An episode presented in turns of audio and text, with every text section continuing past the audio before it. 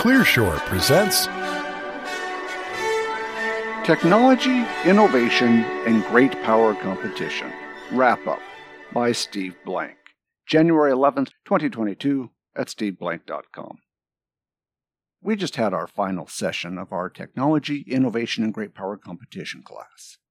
Joe Felter, Raj Shah, and I designed the class to give our students insights on how commercial technology, AI, machine learning, autonomy, cyber, quantum, semiconductors, access to space, biotech, hypersonics, and others, will shape how we employ all the elements of national power, our influence, and footprint on the world stage.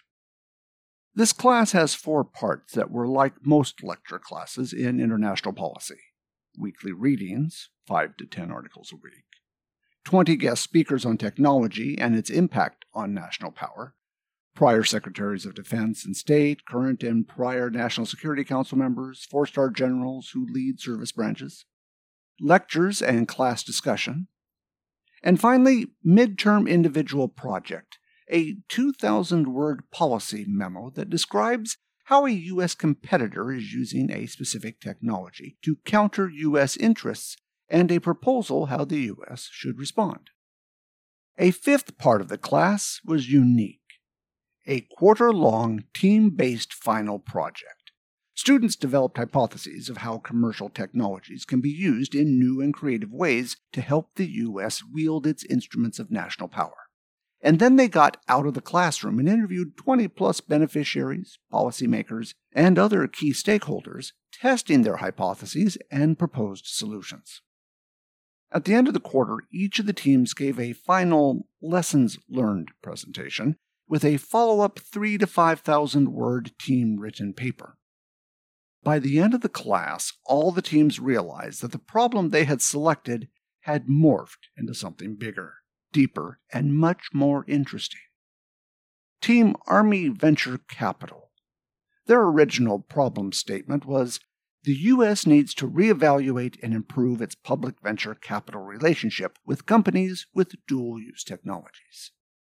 Their final problem statement the DoD needs to reevaluate and improve its funding strategies and partnerships with dual use mid stage private companies. We knew that these students could write a great research paper. As we pointed out to them, while you can be the smartest person in the building, it's unlikely that one, all of the facts are in the building, and two, you're smarter than the collective intelligence sitting outside the building. Team Conflicted Capital's original problem statement was Chinese investment in U.S. startups with critical technologies poses a threat to U.S. military capabilities but the lack of transparency in venture capital makes it challenging to track them. Their final problem statement Chinese adversarial venture capital investments in U.S. dual use startups continue to threaten U.S. military capabilities across critical technologies, but the scope of the problem is relatively small. VCs and entrepreneurs can play a role in addressing the challenge by shunning known sources of adversarial capital.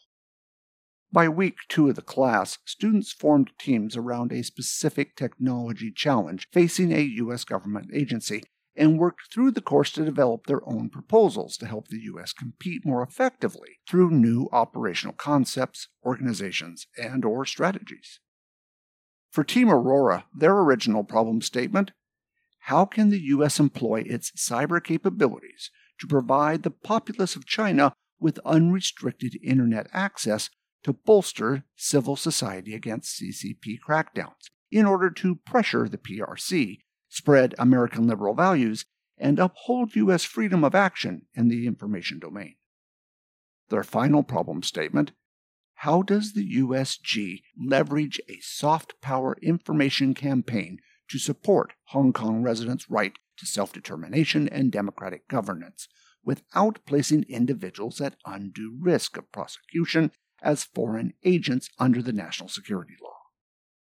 We wanted to give our students hands on experience on how to deeply understand a problem at the intersection of our country's diplomacy, information, its military capabilities, economic strength, finance, intelligence, and law enforcement, and dual use technologies.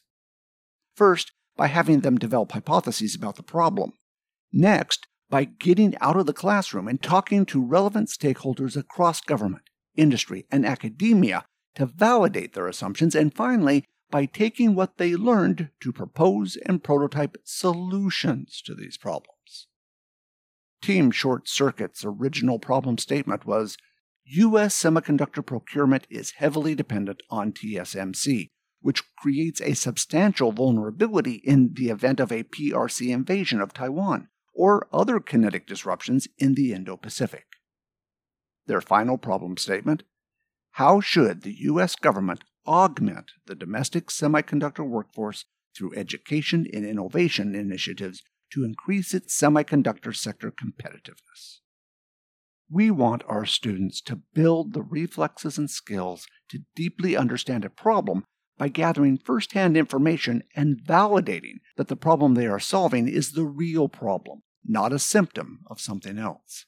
Then students began rapidly building minimum viable solutions, policy, software, hardware, etc., as a way to test and validate their understanding of both the problem and what it would take to solve it. Team Drone's original problem statement was Drones can be used as a surprise element in an amphibious assault to overwhelm defenses. In a potential Taiwan Strait crisis, there is a need for a low cost and survivable counter drone system to defend Taiwan. And their final problem statement? Taiwan needs a robust and survivable command and control system to effectively and quickly bring the right asset to the right place at the right time during an invasion. One other goal of the class was testing a teaching team hypothesis that we could turn a lecture class into one that gave back more in output than we put in. That by asking the students to one, use what they learned from the lectures, and two, then test their assumptions outside the classroom, the external input they received would be a force multiplier. It would make the lecture material real, tangible, and actionable and we and they would end up with something quite valuable. For Team Apollo, the original problem statement was the Space Force must leverage commercial innovation and establish a trained, experienced acquisition workforce that will deliver innovation impact that the Space Force requires. The final problem statement the United States Space Force lacks the supply chain and rapid launch capabilities needed to respond to contingencies in space. The private sector possesses these capabilities, but it is not being adequately leveraged or incentivized. We knew we were asking a lot from our students. We were integrating a lecture class with a heavy reading list with the best practices of hypothesis testing from Lean Launchpad, Hacking for Defense, and I-Corps. But I've yet to bet wrong in pushing students past what they think is reasonable. Most rise way above the occasion.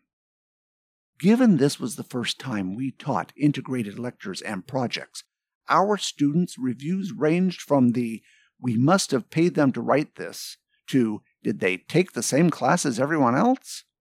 Actually, it was. Let's fix the valid issues they raised. A few student quotes. This is a must take. The professors and teaching team are second to none, and the guest speakers are truly amazing. This course is challenging, but you truly get out of it what you put into it, and you will learn so much crucial and interesting material. This is a fantastic course. The material was excellent. The instruction from legendary professions was top notch, and the reading material was timely, interesting, and relevant. Anyone who is interested in geopolitics and technology innovation needs to take this course.